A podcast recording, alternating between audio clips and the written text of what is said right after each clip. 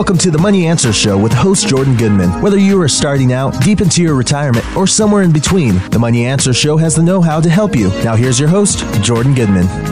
Welcome to The Money Answers Show. This is Jordan Goodman, your host. My guest for this hour is Bryan Perry. He is the editor of several high-yield-oriented newsletters, one called Cash Machine, another one called Premium Income. We're going to go into all of them. You can find out more about them at his website, bryanperryinvesting.com. Welcome to The Money Answers Show, Bryan. Excellent to be with you, Jordan. Thanks for having me. So for people who haven't heard about you, just kind of give a brief bio and how you've gotten to where you are today doing all these different high-yield newsletters. Sure. Well, I've been in the industry for the better part of 35 years and started back in 1984 with Smith Barney and made my way out to California. Spent some time at Bear Stearns and Lehman Brothers, where back in the mid to late 80s, about the only thing in yield outside of traditional investments, Jordan, was really high-yield bonds. And so I cut my teeth in the high-yield bond market when Drexel Burnham Lambert was in Michael Milliken, where they were the hot firm at the time. And there wasn't a whole lot of choices outside of, again, money markets and municipal bonds. But even then, rates back in those days were considerably higher than where they are today. So I started getting enamored with the corporate debt world. And we were doing some very creative things with some of these companies that were going private, doing big LBOs, limited leverage buyouts and whatnot, like RJR Nabisco, for instance. Warner Brothers, some of the big European firms, and Chrysler, the big turnaround stories like that. So there was a lot of really interesting and creative opportunities where you could get some really fat returns from not just yield, but also from gains in the in these distressed bonds. So that's really where I started generating an interest in this particular field, because I ran into more and more prospects that would really take an interest in wanting to find something that would pay way better than again, CDs and money markets and just dividend stocks from just blue chip companies. Having started, I was on radio with Bloomberg in the mid 90s and then early 2000s, and then was just found that a lot of people just kept calling in about, can you talk more about high yield?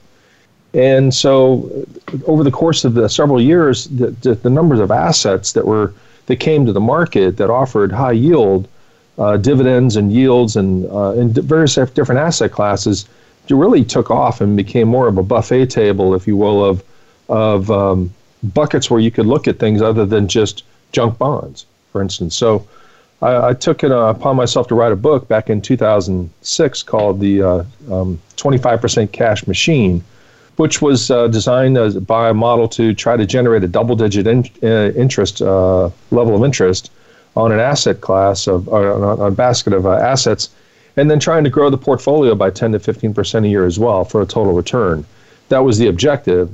Definitely, we were good in a few years, and other years going into 2008 and all that. You know, that was a very difficult time. Yeah. But coming into lately, it's with interest rates having just crashed over the last 10 years to where they are today, there's just never been any more interest from the different venues that I talk to and the different channels that I work with and different medium distribution areas that where there's a very strong interest by primarily the retirement community is to, how can I generate, an income that I can live off of without blowing through my nest egg? Yeah. And that's really where I think that my experience, I don't want to just call it expertise, but because having gone through a lot of the different ups and downs with the different market cycles, I think I've got a pretty good idea of what works and what doesn't work in these types of markets. And that's been a challenge, but it's also very rewarding to be able to bring people these solutions to their income needs, so that they can have their cake and eat it too without moving into a double wide somewhere in the middle of West Virginia. Yes, indeed. Very good. Well, let's kind of take a look at the overall economic situation in the world to set up the kind of things you're going to recommend. Sure. So here we are. The market's been hitting all-time record highs lately. We have negative interest rates in Europe $15, $17 trillion worth of bonds at negative interest rates. Right. Our long-term rates are 2% or below, 1.5% thereabouts. You've had the Fed Reserve cutting rates 3 times recently. So how does this all add up? Is the economy growing? Is it getting weaker? Kind of how do you put all these factors together?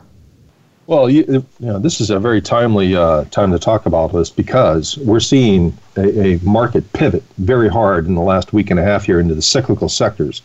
It started out, you know, where just a month ago we had this very soft ISM number come out on factory output, and yes. and we've had actually 3 months in a row of declining factory output. And it just, the market lost 4.5% in the first week of October. If you remember how it got kneecapped, yes. And it looked as if the slow growth in Europe and the trade war with China was starting to wash up on our shores. And although industrial production in America only accounts for 11% of GDP, it just gave, it was people wondering, is this the canary in the coal mine that's finally going to hit? And so therefore it was a sell first, ask questions later kind of a market that week, and then the notion of a phase 1 trade deal started making the rounds, and then the idea that the Fed was definitely going to, you saw the Fed Watch tool probability just explode higher to like a 95, 98% chance that the Fed was going to drop rates at the recent FOMC meeting, and then you also had the chatter going around that there was going to be some kind of a Brexit deal that wasn't going to be so not with a hard landing. Yeah. And so those things together started getting some push and some positive play. And this market is like Rocky. It just you can hit it, but it just keeps coming off the mat. And a lot of that is because of stock buybacks, dividend increases, a lot of M&A. The market's just getting smaller. I mean, because of all the buybacks, you mean? There's just less equity outstanding. Yeah. Well, we had over 9,000 stocks to trade 20 years ago, and today there's about 3,600. Yeah. So the stock market is disappearing, and the world's awash in cash from all this QE liquidity everywhere. Yes. And where they have the strongest balance sheets in the world, money continues to come here. The dollar's been strong. Thankfully, it's actually given back some ground lately. The Fed's gone to neutral, and we're at kind of a sweet spot here where the market is anticipating that the third quarter that we just went through may be a trough, and that may be a soft spot, and then we're going to start to see a reacceleration of growth here in the fourth quarter going into 2020. And you're starting to see a lot of money flowing into the emerging market and European ETFs and whatnot the last week and a half. So it's interesting because the data doesn't support it yet, but the market tries to take it. The market's always ahead, right? The market's ahead of when you actually get the data. Right? 6 to 9 months out, hopefully. And yeah. So key factors is the whole Chinese situation. So they had this negotiation. They came and they had this love fest in the Oval Office. Right. Phase 1 is about to happen. I think you're a bit skeptical of that. What is your estimate of what's actually going to happen when they put this down on paper? Are the Chinese going to have made the kind of concessions that it seemed they made when they came out of those negotiations? You know, I'm very skeptical of them actually, you know, signing over some kind of a verification process by which, you know, they're going to change the rules to identify IP theft and force technology transfer. I have a really tough time with that. Today, actually, we saw an olive branch from the administration talking about lowering some of the restrictions on Huawei sales by U.S. chip companies. And so you're seeing a big pop in a lot of the semiconductor stocks today. That's, you know, you know, there's a lot that happens, you know, walking down the aisle with the Chinese before you get married to a deal. And I'm just not, they're talking up like they're very constructive things are going to happen. It has to go way beyond the business of buying soybeans and just doing agricultural, you know, trade and retail. I just don't know how they're going to bring themselves to allow the U.S. to get behind the curtain and verify a lot of the cyber espionage and things like that, Jordan. I just don't. Yeah. I'm really skeptical. If your skepticism is right, and in fact we don't get a deal, or it falls apart again, and we impose more tariffs December 15th, would that have a major negative impact on the markets? Here's the thing: every time this has come around, the market seems to shake it off better than the prior time. You know, every time we get, you know, the market cries wolf, or the trade war cries wolf. The what you're seeing is even with the trade tariffs in place, we haven't seen the material breakdown in economic GDP numbers and data that everybody was you know, forecasting. Not everybody, but the critics, the market critics. And so, therefore, the U.S. economy has done a pretty good job of shaking off the you know, the effects of a trade war. And China actually hasn't melted down, you know, unless their numbers are just not straight up. You know, they just a lot of people thought that their GDP would just be really in the tank, given all that's already happened.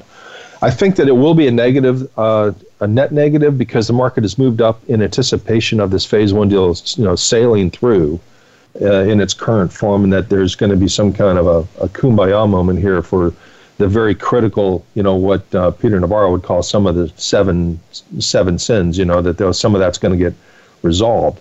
Yeah. We all hope it does, but you're talking about a And I think a lot of it's still there waiting to see if Trump is in trouble with this impeachment situation here, and whether or not he's really going to be, you know, head and shoulders above the rest of the competition for his second term. I think they're experts at the waiting game, and I think this could still get pushed out yet again with just more, hey, we just want to have longer, more understanding, longer talks about it. So I'm not sold on it. The market is buying into it, and you know, the market usually tends to be more right than wrong, and so we're going to get some kind of a deal that may not be everything that we're looking for. Even phase one might be, you know, phase 0.9 instead of phase one. Yes, very good. Okay, we're going to take a break. This is Jordan Goodman of the Money Answers Show. My guest this hour is Bryan Perry. He is the editor of several newsletters aimed at high yield. One of them's called Cash Machine. Another one's called Premium Income, Quick Income Trader, and Instant Income Trader. You can find out more about all of them at his website, bryanperryinvesting.com. We'll be back after this.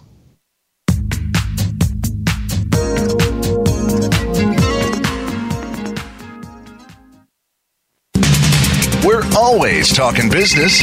Talk to an expert. Call now toll free 866-472-5790. That's 866-472-5790. Voice America Business Network. Many industries have been revolutionized by technology in the last decade. Books, music, TV, communications, and now it's happening to our money and the way we pay. Tune in to Breaking Banks with Brett King for a look at how technology and customer behavior will bring about more changes in banking in the next 10 years than in the last 200 years. Listen every Thursday at 3 p.m. Eastern Time, noon Pacific on Voice America Business Channel or on AM 1160 The Voice. You'll never look at your bank account the same again. Your leadership journey must be a continuous process of education and improvement. If you think you've learned all you need to know, think again. Find out the latest from contemporary authors on topics from character to values and everything in between. Discover insights into servant leader fundamentals along with your host, Tom Crea. Tune into Your Evolving Leadership Journey, Mondays at 9 a.m. Eastern Time and 6 a.m. Pacific Time on the Voice America Business Channel. Are you finding your frequency? It can be described as that space between failure and success. It's the future of digital media.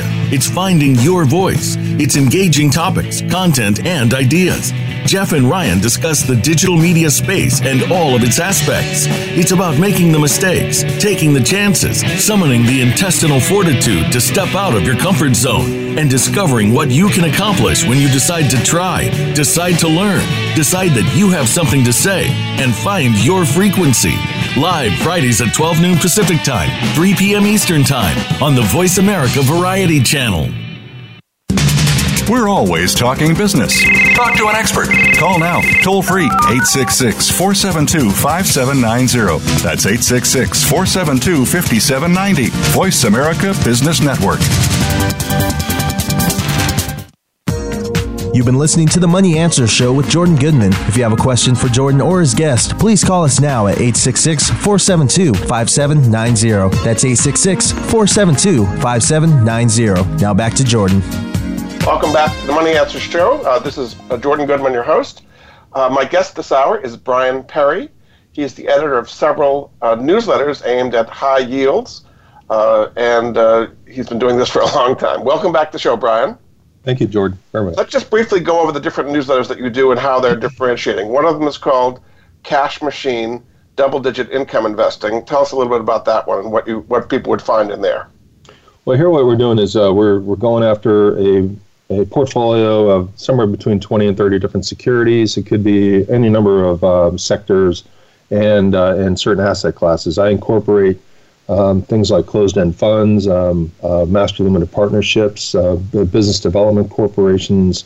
We'll use straight-up securities like mortgage REITs, things like various different not exotic but unique securities like exchange-traded notes, for instance. And I'm trying to also blend quarterly payment securities with monthly payment securities. And in doing so, we're able to manufacture a blended yield of around 8.5, 8.6% in the current marketplace, which is that's almost four times what the short-term monies are paying out there in the world, and four times easily what the S&P is paying. And comparatively speaking, it's just really hard to beat that kind of a yield that's diversified and still has a lot of what I would call non-correlating assets, so that one of the portfolios is zigging, another part of it is zagging. So there's a lot of even a smooth ride, as I like to call it. Well, another of your newsletters is called Premium Income. What is the strategy involved with that one? Well, that's based on using the Cash Machine portfolio and then selling covered calls on high-yield securities. And so it's a hard and tricky thing to do, because high-yield assets tend to move up and down toward their dividend dates, because they tend to, they'll rally in dividend dates and then pull back once they paid. But I try to add another 8 to 10% income over the course of a year in covered call income to the existing portfolio, so that we can realize somewhere between 12 and 15% total income without having to use margin or other types of leverage. And it's just a nice way that people can, bring in extra income using the covered call, writing covered calls on high yield stocks and assets. And then you have a newsletter called Quick Income Trader. How does that one work? Well, this is more of a swing trading service where I'm using the positions that are mostly blue chip stocks and ETFs. And what I'm doing there is I'm using a concentrated portfolio of no more than 7 different securities. And then I'm looking for to sell covered calls. I'll buy the stock. I'll set a covered call that's out of the money, and also at a higher price using limit orders. So therefore, the stock has to move 2 or 3% higher, and it'll trigger the out-of-the-money covered call. And we're looking to generate between 5 and 7% returns over the course of each 30 to 45 days in those particular trades. I also use an associated naked put strategy to go along with that. So if we're going into Intel, for instance, at a certain price, I'm buying the stock, I'm selling a covered call at a limit price that's out of the money, and I'm also selling a naked put at the same price as I'm buying the stock. So we're generating income 3 different ways, because Intel still pays a dividend. But it's not a fast trade. I mean, you might do 1 or 2 trades a month. It's not kind of day trading. No, not at all. We were looking for between 4 and 6 week holding periods during this. It's a targeted trade, directional trade, if you will, Jordan. Yeah. And then you've got a newsletter called Instant Income Trader. How does that one work? This is a little more sophisticated. This is where the problem with a lot of the stock markets today for investors is most of the best stocks trade well north of $100 a share. Okay, so if you want to play, Google or Intuit or, Alibaba, for instance, or Adobe, you got to really pony up a lot of capital to buy 100 shares of stock. So what I'll do here is I'll recommend what are called long-term equity anticipation securities, or LEAPs. Now, these are basically just long-term call options, and you can buy those, and I'll buy them deep in the money. And if I'm, for instance, I'll buy kind of like Boeing down here, because it's been hit hard on the 737 MAX. Stock trades at $350. I'll buy the long-term 1 or 2 year call option on Boeing, and I'll buy the 320 call, 30 points in the money. I'll pay some time premium for that, but I've got a couple years worth of time, and I can buy that security for $3,000 instead of $35,000 to control the same 100 shares of stock. And then I'll put I'll try to sell a short-term out-of-the-money call against that long-term leap, like something that expires in December, if you will. And so the objective there is to generate between 20 to 40% returns. These are what are called bull call spreads. And it's exciting because that's really where the action is. If you want to buy, you can buy Apple for a fraction of the cost of the stock and buy yourself a couple years of time. And now you can play Apple and get fantastic returns by using bull call spreads. And the final newsletter you have is called High Tech Trader. That doesn't sound like it's high yield at all. What is the idea of High Tech Trader? Well, this is a AI-driven, algorithm-based trading service that I use. I've got two proprietary algorithms that I've had designed to construct trades that only go into technology stocks.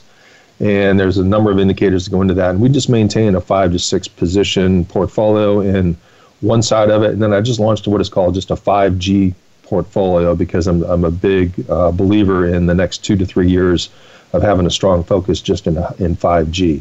And what we're doing there is we're using a 22-day, between 1 and 22-day holding period is our objective there. It's a straight-up short-term trading service looking for, between...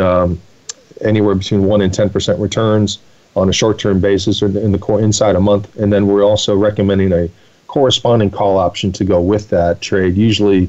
I usually buy, if I think the trade's going to happen in a month, I think I'll buy 3 months worth of time. That's kind of a rule of thumb in option trading. If you just buy 3 months or 3 times the amount of time you think it's going to take the trade to work. And so that's just a highly concentrated portfolio that I keep really no more than 10 positions on at any given time. So let's talk about 5G. People hear a lot about it. It's just starting to be rolled out in various areas. What is going to be the impact of it, and what are some of the ways to invest in it? Because there's a lot of hype about 5G these days. There really is. I mean, you've got just the whole business of Internet of Things, the wireless, network, the smart home, the autonomous vehicle, robotics in the factory, medical, remote surgery. All those things require 5G. It's 100 times faster than the current 4G technology out there.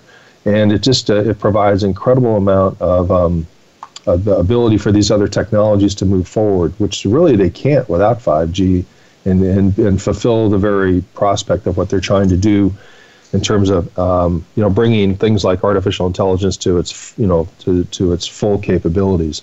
I think it's you're going to have it's about a 3-year build out. What's going on here, and you've got some big potential winners there, primarily in the cell tower space, on some of the chip makers, some of what we call software on the chip makers that make this possible. Certainly the network installation people that put the gear in. So there's different ways to play this, and it's a matter of, it's a little bit like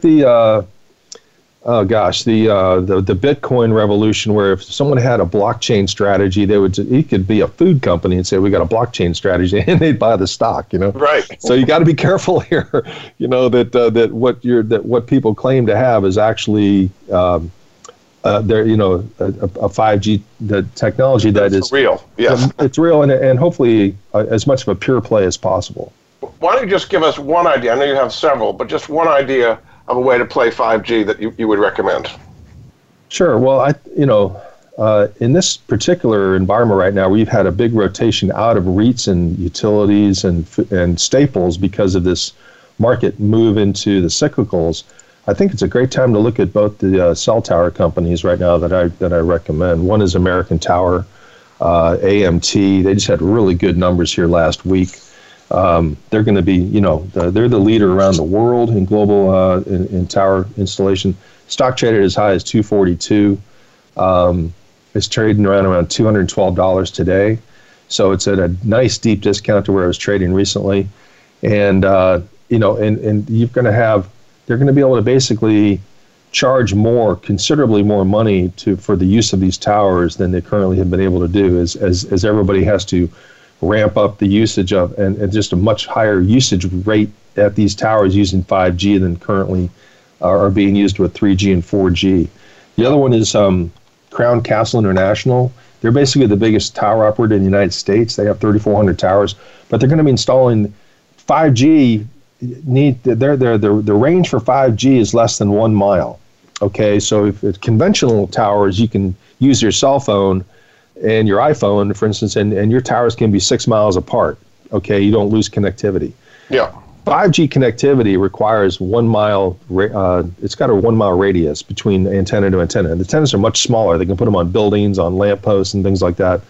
And they can basically grid out the country using existing infrastructure. So the install of this is huge. And Crown Castle is the biggest in that particular field. And they also operate some underground fiber optic networks. But as a 5G play, the stock was trading at 150. It's back down to 135. A lot of insider buying in the stock right now.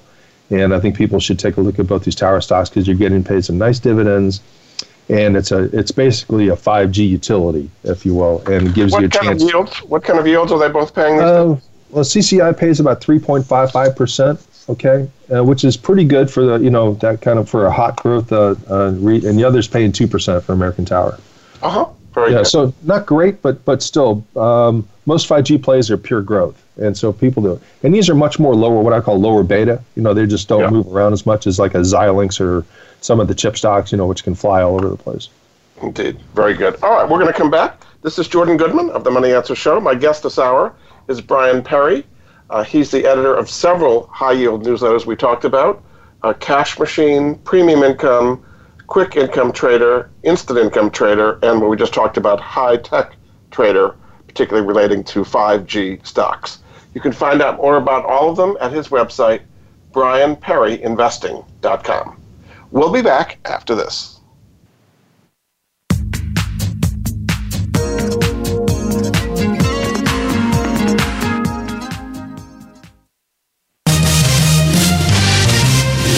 Stocks, bonds, investment opportunities, financial news, and talk. We can help. Call us now toll-free, 866-472-5790, 866-472-5790, Voice America Business Network.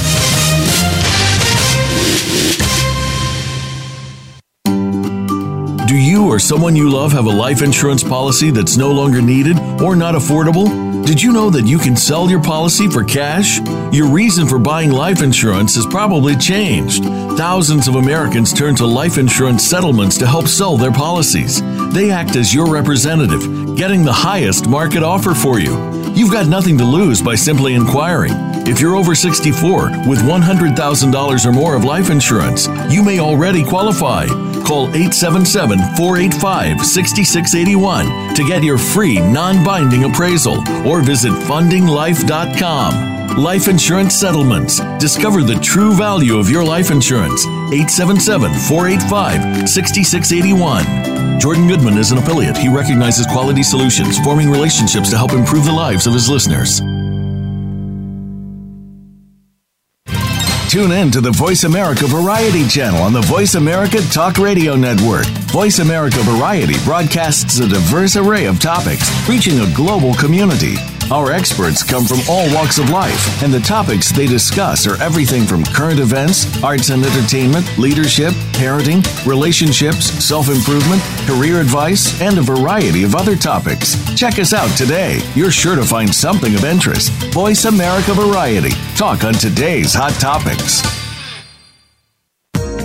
You've been listening to The Money Answers Show with Jordan Goodman. If you have a question for Jordan or his guest, please call us now at 866-472-5790. That's 866-472-5790. Now back to Jordan.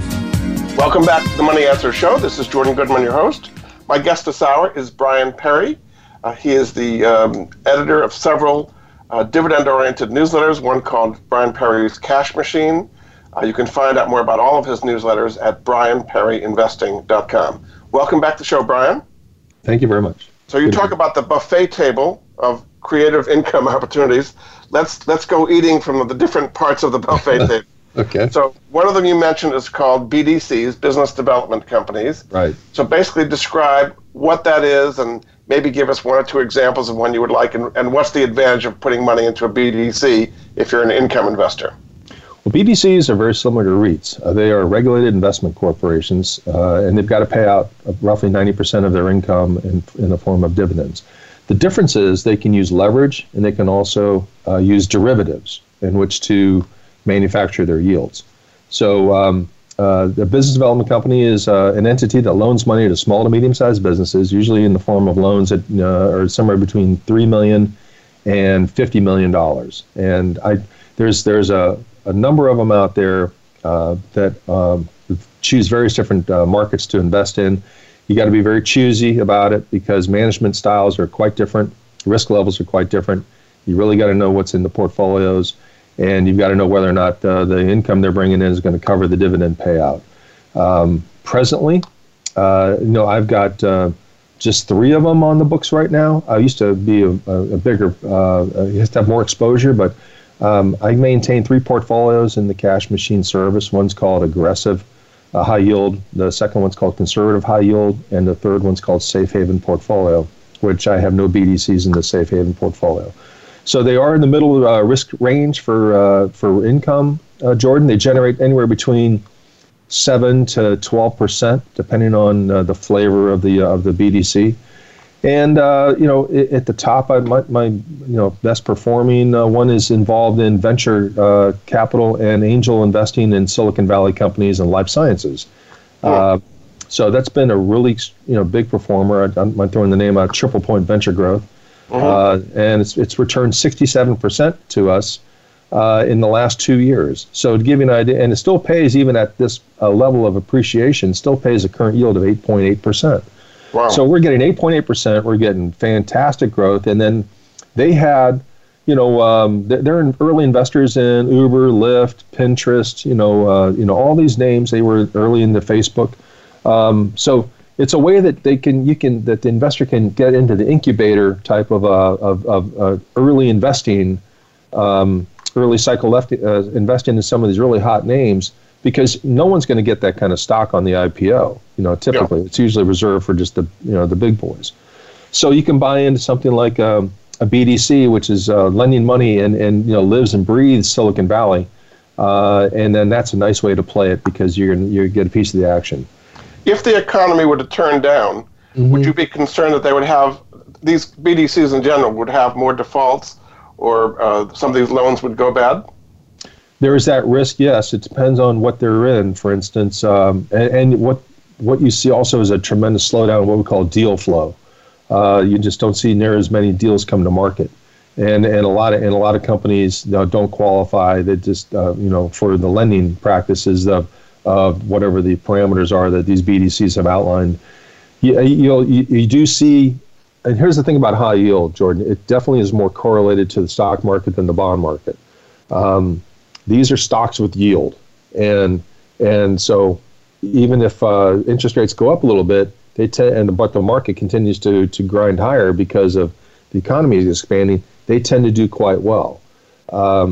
It is, again, if we go into a slowdown of periods, then you really want to cut your exposure to companies that are loaning money to companies that are more susceptible. They're small cap companies, and so therefore your risk is definitely more inherent. So another entity, I guess you might say, on your buffet table are MLPs, master limited partnerships. So those tend to be in the energy infrastructure area, pipelines, storage facilities, ports, things like that. Oil's been kind of weak lately, and it seems like there's too much oil. What is your outlook for MLPs, and what would be a name or two you'd like in that field? Well, I've only got really two energy MLPs right now. One of them I'm very bullish on, and that's Cheniere Energy Partners. That's in liquefied natural gas, which has taken over coal as the number one fossil fuel that's being exported around the world. Japan, after their nuclear disaster there 2-3 years ago, has gone pell-mell into LNG imports. Coal is being replaced rapidly in China by LNG. Europe is moving rapidly into LNG from nuke. And so this is a monopoly type of, or oligarchy type of a business. There's only 2 or 3 companies out there that produce LNG in the United States that export it to around the world. And the largest one is Cheniere Energy. CQP is the symbol there. And it gives us a chance here to be in the largest, and it pays a 5.5% yield, but we're up 55% in that position there in the last 3 years. And it's just, again, that's the kind of MLP I want to be in, where there's special situations. Another one is simply, you can look at, I like to follow the money, as we all do on Wall Street, you know, and Carl Icahn is, you know, a billionaire many times over, and he, Icahn Enterprises is in my aggressive high yield, because when you invest with Carl, you know, you're getting in with an activist, and you're in, but he owns 92% of his own company called Icahn Enterprises, and that he pays himself very well. I mean, the yield on those shares is 11.5%. Wow. And he's been hiking the dividend for the last 3 years. And so we're up 20% in that year over year since we bought it in mid-2018. And, you know, Icahn is, he's brilliant. He just moved his operations to Florida, you know, to get out of the way of the rising taxes in New York. He's got a lot of big holdings in there, refining. He's in things like, he owns Pep Boys, the automobile parts company. He's got all kinds of various different assets in the entertainment industry. He's a real wheeler dealer in the casino business. Yeah. And it's just, you know, that's a kind of, that's another that's an LP though, an MLP. So you don't always have to be in energy in order to be in LPs. Yeah. You know, so I like gas stations. You know, we own a gas station MLP which pays 10.5%, and we're making money in that. So a lot of the infrastructure pipeline companies, what we call midstream and downstream companies, have not done that well, and they're still lagging in the market, you know, terribly, quite frankly. But there's plenty to do. We just sold Blackstone Group, BX. They just converted from an MLP to a C corporation recently. You know, Stephen Schwartz is easily the smartest guy in the room wherever he's at, and who runs that company, and that's private equity. And you know, they just got ahead of itself. I think that from the standpoint of the stock, raced up higher recently, and we booked a 65% gain on Blackstone Group. And I'm looking at the Carlyle Group. Carlyle Group is converting from a MLP to a C Corp soon. And it gives institutions a chance to buy because institutions are loath to buy into MLPs because they don't want a K-1 report, which is that can be a tax burden for a lot of different entities out there. So when MLPs convert to C Corps, and we're seeing more and more of that in the energy space as well. One Oak and a couple of names like that have done that already. Yep. Kinder Morgan. And so we're seeing a conversion, if you will, of MLP. So that's a good space if you can be selective and look at alternative types of MLPs other than just what we call energy infrastructure. Another category would be closed-end funds. These are funds that come out with a certain number of shares and they trade at a premium or discount to their net asset value.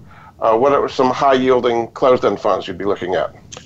Well, the couple there that really catch my eye. One is to be in a convertible bond fund. The one I like is Alliance Global Diversified Income and Convertible, ACV, Alpha Charlie Victory is a symbol here. It pays around an 8.9% yield right now. And what this is nice is because even if the Fed's done lowering interest rates, a convertible security allows you to buy a bond that's tied to the underlying common stock.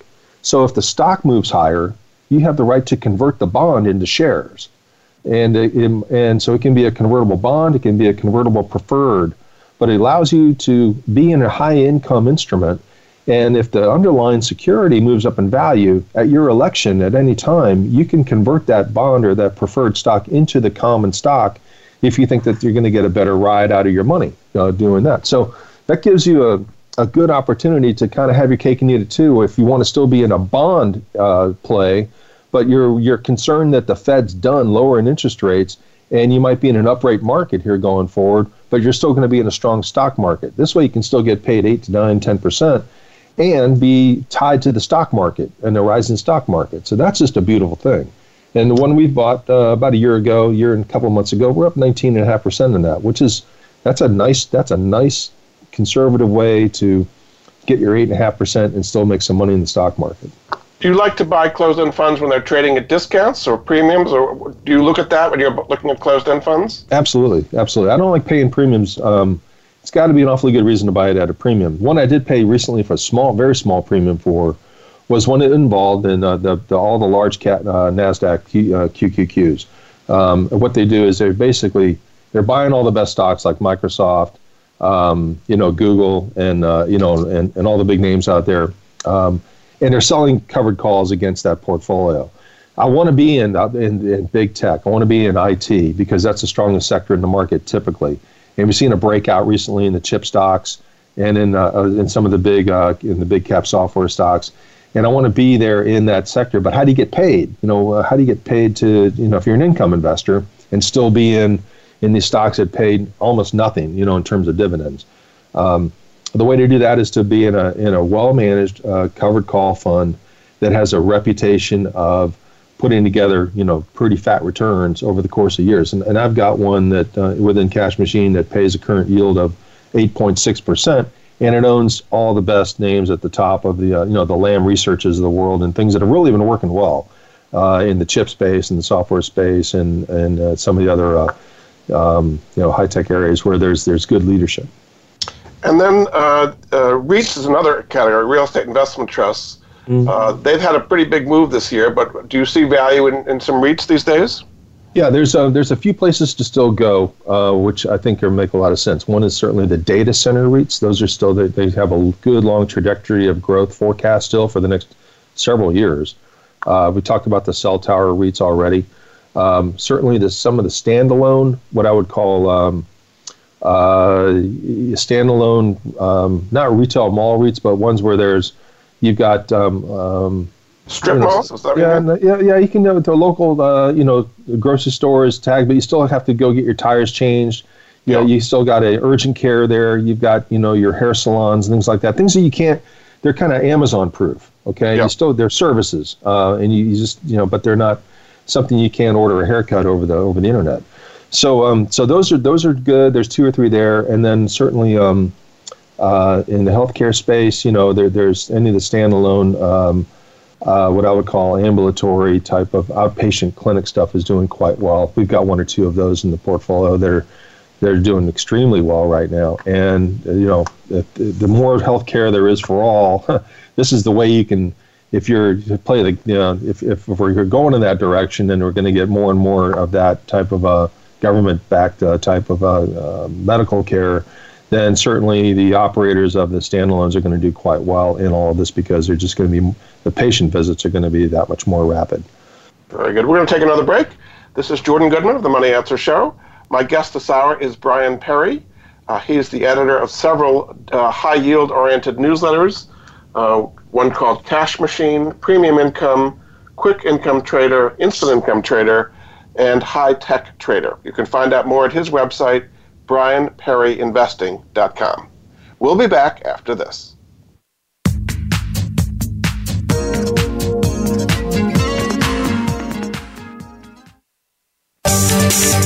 From the boardroom to you, Voice America Business Network.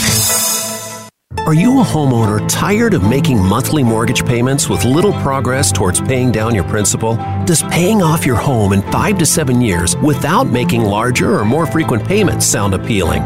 Paying off your home in full in 5 to 7 years is really possible thanks to Truth in Equity's Mortgage Equity Optimization System, a money management approach that puts your money to work for you 24/7. If you own a home with some equity, have a decent credit score, and verifiable income, you owe it to yourself to learn more about Truth in Equity's program. There's no need to replace your mortgage or refinance in many cases. The system works for new home purchases as well as current mortgages. Your home is your largest investment. Own it outright in 5 to 7 years. Call Truth in Equity 888-262-5540 or visit truthinequity.com 888-262-5540. Jordan Goodman is an affiliate. He recognizes quality solutions, forming relationships to help improve the lives of his listeners. You've been listening to The Money Answers Show with Jordan Goodman. If you have a question for Jordan or his guest, please call us now at 866-472-5790. That's 866-472-5790. Now back to Jordan. Welcome back to The Money Answers Show. This is Jordan Goodman, your host. My guest this hour is Bryan Perry, the editor of several high dividend-yielding oriented newsletters. You can find out more at his website, bryanperryinvesting.com. Welcome back to the show, Bryan. Thank you, Jordan. Another area that you look at is preferred stocks. Maybe just talk briefly about what a preferred is and how they're trading and some ways you'd like to play those today. Sure. Well, a preferred stock is a debt security, unlike a common stock, which is equity. It stands in the pecking order of you have your senior debt at a corporation, the bondholders get paid first, then your junior debt holders, junior bondholders, and then your convertible bondholders would get paid third, and then your preferred bond preferred shareholders get paid fourth. And this is basically how the priority will of who gets paid first when the company makes money, and in the event of a liquidation. The bond, it also works the same way. The common stock dividend holders are paid last and they suffer the highest risk of having their dividend cut in the event of a company going bankrupt. So the preferreds are, they get, and therefore you get paid more to be a preferred holder than you do a senior bond holder because you're third or fourth in line. So in this realm, I've got, with again, the three portfolios that I use, and I've got a preferred instrument for each of the portfolios because it's been a very good market for preferreds. It's because it's right in the middle of. It pays better than the common stock, not as, and still, gives you, you still get the security of being in a what I call a debt security or like a bondholder. They don't move around as much as a common stock by any means. They're very stable.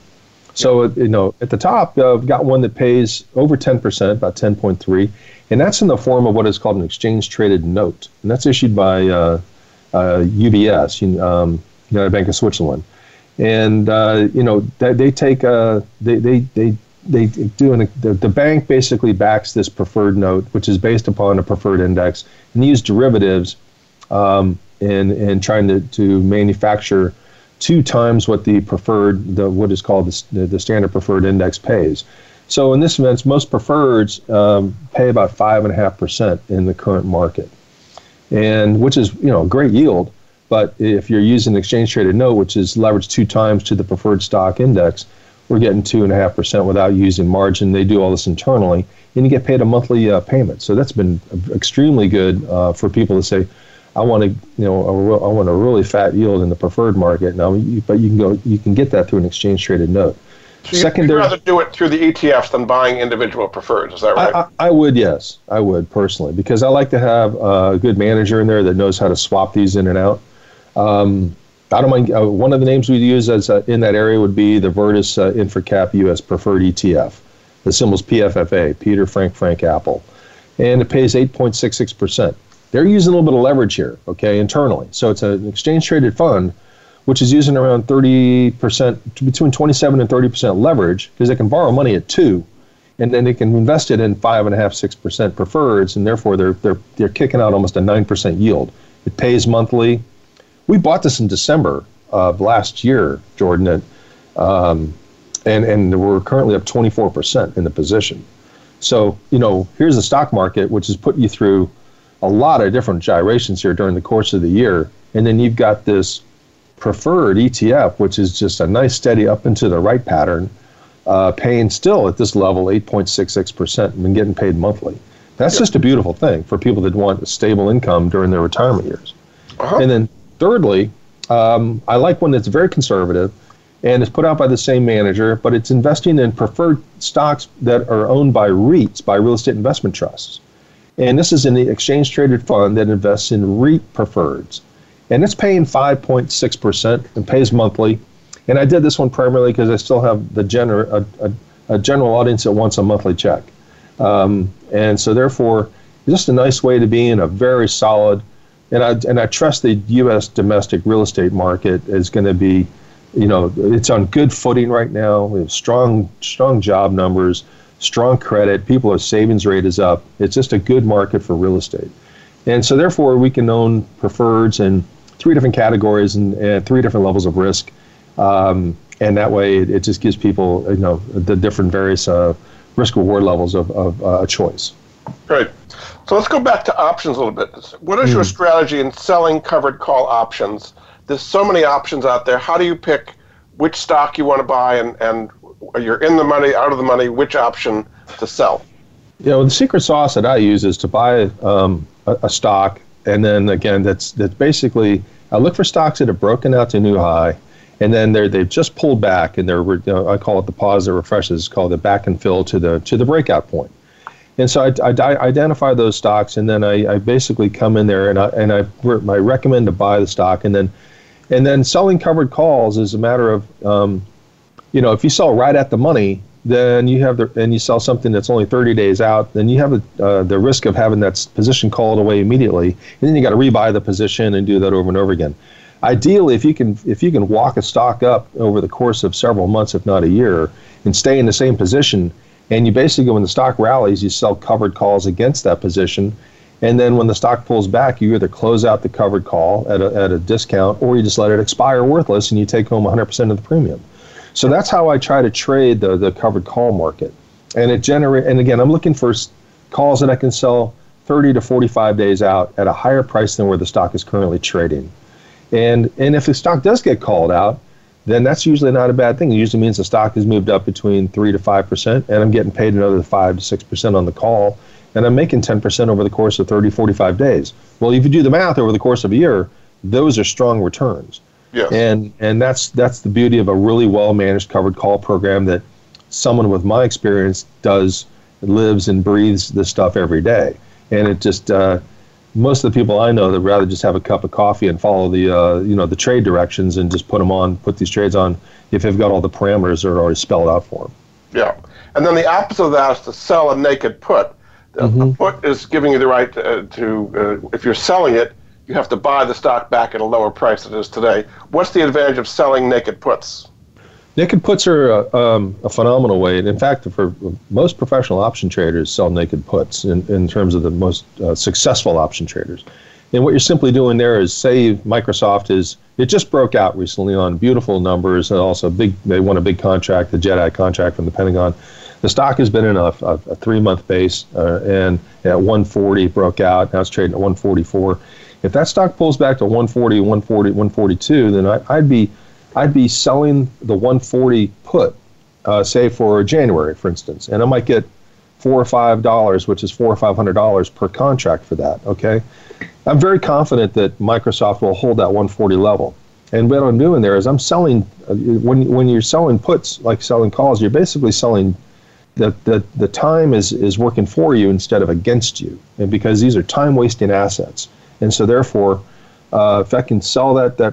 Someone thinks the stock's going to fall back to 135. That's why they're selling you the put at $5. I'll take that $5. And here's the thing: if the stock, say we run into a black swan event and the market just nosedives, by 10%, and Microsoft does go to 135, and I get assigned the stock at 140, and I sold the puts at $5. My actual cost basis is 135 because I take I've been assigned the stock at 140. I brought in $5. I'm at 135. And if I get assigned Microsoft, I don't mind owning Microsoft because it's not, some funky name that no one's ever heard of. This is the most coveted name in Swiss bank accounts today. It used to be IBM, and Microsoft is the most coveted name in the world by the wealthiest people in the world today. So I don't mind being put Microsoft if that's I get it caught in a black swan event, and I've got to own some stock, and I get put some stock. So that's. And those have worked out real well for us because the market is generally grinding higher. And if you can use sell-offs to sell puts against on very high-quality stocks, then you'll usually make some pretty good money. We've been averaging between 30 and 40% on these trades each and every time we do this, and we're making money 85% of the time on these trades. Great. In about 2 minutes we have left, just kind of sum up what difference it'll make in people's lives if they take some of the advice you have in your newsletters instead of being scared and just keep their money in a money market fund because they're just too worried about all the things going on in the world. Well, people love to talk about year-to-date numbers, Jordan, and yeah, the market's up 20% year-to-date, roughly speaking. But if you go back to February to September of 2018, we're not up 22%. We're up maybe 4 or 5% from those levels a year ago and change. So there's a misnomer here about using year-to-date numbers versus going back and saying, hey man, back in February of 2018, the S&P was trading at 2880, and today it's trading at 3050. That's not a big move, But you went through all the fourth quarter of last year, and then again this year in May, and again in August, and now we're back up. But it doesn't tell the whole story. And what if you can still make a steady 8% and maybe 10% or 15% in these income strategies along the way? if you're just buying and holding and having to sell a portion of your assets in order to meet your obligations in order to to live on, then you've got to depend on rallies and market rallies all the time in which to make that happen so that you don't beat into your into the rock. Yeah. And so by using income strategies, you can constantly get paid every month, every quarter, year in and year out, and still move through the market swings. But your portfolio is paying you organic income all the time, and that's really why I think that this is a very good positioning for most people. Very good. All right. Well, thanks so much. My guest this hour has been Bryan Perry. You can find out more at his website, bryanperryinvesting.com. Thanks so much for being on The Money Answer Show, Bryan. Thank you very much, Jordan. And we'll be back next week with another edition of The Money Answer Show. Goodbye for now. Thank you for joining Jordan Goodman and The Money Answer Show. If you have a question for Jordan, please visit his website at www.moneyanswers.com. And be sure to tune in every Monday at 12 p.m. Pacific Standard Time right here on Voice America Business. See you next week.